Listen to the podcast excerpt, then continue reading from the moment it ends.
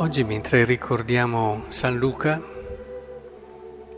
siamo guidati dalla parola di Dio dentro quell'urgenza dell'annuncio, quel bisogno di annuncio. Tutto parla di annuncio oggi, proprio perché stiamo ricordando colui che, come si dice qui, fu vicino a Paolo, respirò i primi tempi della Chiesa, quei tempi ricchi di fervore quel, quell'amore che ha portato tutti questi a morire martiri, gli apostoli, Paolo stesso. E che bello però quando c'è questa passione per qualche cosa. E credo che dobbiamo partire di lì. Qui vediamo, anche perché con tanti giovani, dove si dice questo studio che hanno fatto questi francesi psichi, psicoterapeuti che dicevano i giovani dalle passioni tristi stanno facendo un po' un esame di, e cita questa frase famosa di Spinoza dove mm, dice se c'è una cosa che può uccidere un giovane è il non avere più passioni, accontentarsi, un po' tirare avanti, eh, perché è proprio l'età questa dove si deve avere qualcosa per cui bruciare. Poi con la vita si darà sempre più un orientamento maturo a queste passioni, è libero. Ma è importante che in quest'età ci siano nel cuore vere passioni. E allora è giusto che ci fermiamo un attimo prendendo spunto da questa lettera di San Paolo a Timoteo. Qui vediamo una persona provate a rileggerlo, che ruota attorno al Vangelo, cioè all'annuncio.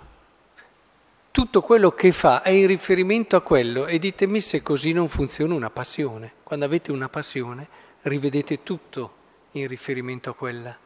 Eh, come quando c'è quella passione molto adatta alla vostra età che ci, ci si innamora, eh, tutto viene riferito a quello, ma anche altre passioni, una la passione dello sport, un'altra una passione e tende a vedere un po' tutto in riferimento a questa passione. La passione è a questo che tende a unificare, a, a filtrare tutta la nostra vita, gli incontri, la programmazione, la cosa, l'altra cosa. E qui vive per l'annuncio. Dice, mi hanno abbandonato, me ne è rimasto solo Luca con me, prendi con te Marco, tutti i consigli legati a che cosa? Portalo perché mi sarà utile per il ministero. Cioè, anche questo per poter annunciare meglio. Ho inviato Tichico a Efeso, vedete, uno che sta pensando solo a quello. E venendo, portami il mantello che ho lasciato a Troede, eccetera. E soprattutto le pergamene, perché quelle gli servono per l'annuncio. Alessandro il fabbro mi ha procurato molti danni, ma danni non sono danni, gli ha fatto del male come persona fisicamente, anche questo mi ha fatto dei danni perché? Perché si è accanito contro la nostra predicazione. Quindi quando uno si accanisce contro l'annuncio è un danno per lui, tanto per farvi capire come era dentro a questo annuncio. E nella mia prima difesa in tribunale, eh, e poi adesso il Signore gli renderà secondo le sue opere, bellissimo. Cioè non, non spetta a me giudicare, mi hai fatto tanto male, insomma lo affido al Signore. Hm? Si affida al Signore, non è che dobbiamo noi adesso tenere, e anche questo è in linea con la passione del Vangelo, sarebbe una contraddizione se serbasse rancore. Lui che va a annunciare la salvezza di Cristo pensata per ogni persona, a partire dai peccatori. E nella mia difesa in tribunale nessuno mi ha assistito, tutti mi hanno abbandonato. Anche le prove e questa se la dice, poteva omettere, no? Se la racconta quando noi raccontiamo qualcosa, è perché ce l'abbiamo un po' qui, no? E quindi l'ha fatto soffrire questo essere abbandonato e credo che effettivamente provate a pensare alle cose che vi fanno soffrire di più, quando in un momento importante della vostra vita avete bisogno di supporto e di sostegno, vi guardate a destra e sinistra e c'è più nessuno. Eh, non a caso la scrittura quando ci dice i veri amici sono quelli che ci sono proprio lì, in quel momento lì. Quelli che non ci sono in quel momento lì eh, consideriamoli come conoscenti, ma non diamogli quella parola così nobile che è amicizia.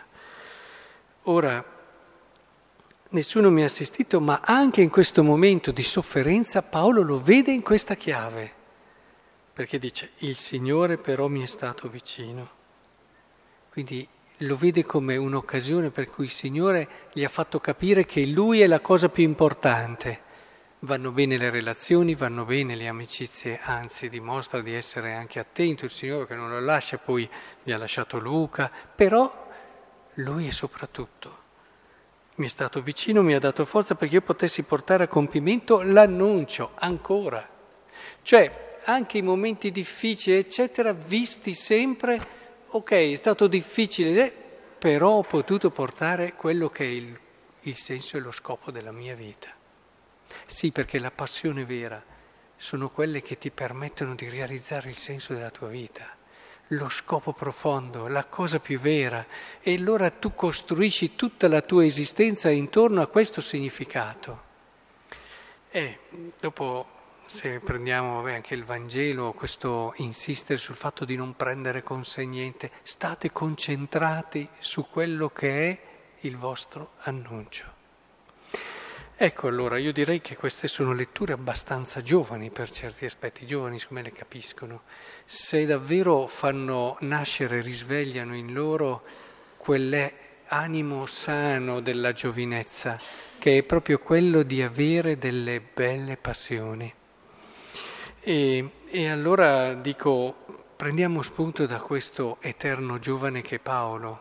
Paolo è stato giovane fino al momento in cui ha messo la testa per, poter, per la decapitazione, proprio perché ha mantenuto nel cuore questo, guardare avanti e questo cuore pieno di passioni.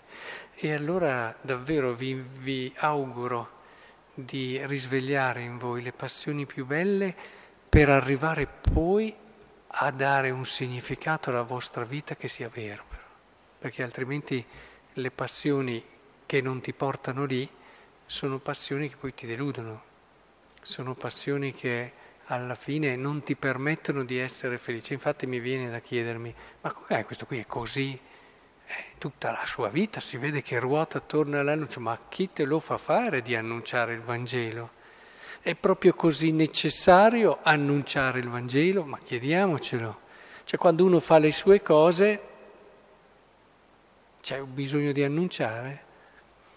Mi verrebbe da dire quasi provocatoriamente, di per sé non c'è bisogno di annunciare, come, o meglio, non c'è la necessità di annunciare, c'è però il fatto che se tu stai vivendo davvero il Vangelo non puoi farne a meno. Ditemi se, e anche se questo è piccolo, è, come, è molto di più, però almeno qualcosa che abbiamo toccato con mano che ci aiuti a capire quest'idea. Ditemi se quando non sperimentate qualcosa di assolutamente bello non vi viene la voglia di parteciparlo a qualcuno. È una delle esperienze più umane che c'è. Cioè quando tu vivi davvero qualcosa che per te è significativo, è come se ti venisse tolto qualcosa, il non poterlo comunicare ad altri e il non poterlo partecipare. E lì pensi soprattutto alle persone a cui sei più legato. Ecco, il Vangelo è così, quando lo vivi veramente hai trovato il tesoro della tua vita e, e ti aiuta davvero a ritrovare il senso bello, la bellezza che c'è dentro di te e, e impari a vedere il mondo con quella bellezza con cui l'ha visto Dio, al di là di tutte le sue contraddizioni, al di là di tutte quelle che possono essere le cose che possono farti soffrire. E quando hai questa gioia dentro, non puoi tenerla per te, non ce la fai. Infatti se vuoi verificare se davvero hai incontrato Cristo nella tua vita, se davvero il Vangelo è entrato nella tua vita, eh, verifica quanto senti profondo e vero il bisogno dell'annuncio, della condivisione. Il Vangelo va avanti così per attrazione, per... non va avanti per comandi, per paure, per... Il Vangelo si diffonde perché la gente ti vede e si comincia a chiedere ma perché questa persona è così felice? Perché?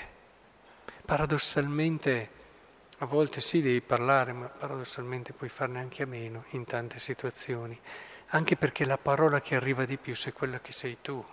Poi puoi fare tutti i discorsi della tua vita, però sei tu che conti. Ecco, vi auguro davvero allora di arrivare lì, a sperimentare e a vivere la bellezza del Vangelo. E allora, mm, quando dice eh, il Signore, l'abbiamo letto anche, quanto sono belli i passi di colui che porta il lieto annunzio. È proprio così. Tutto vi richiama alla bellezza, tutto vi richiama alla nostra vocazione alla gioia.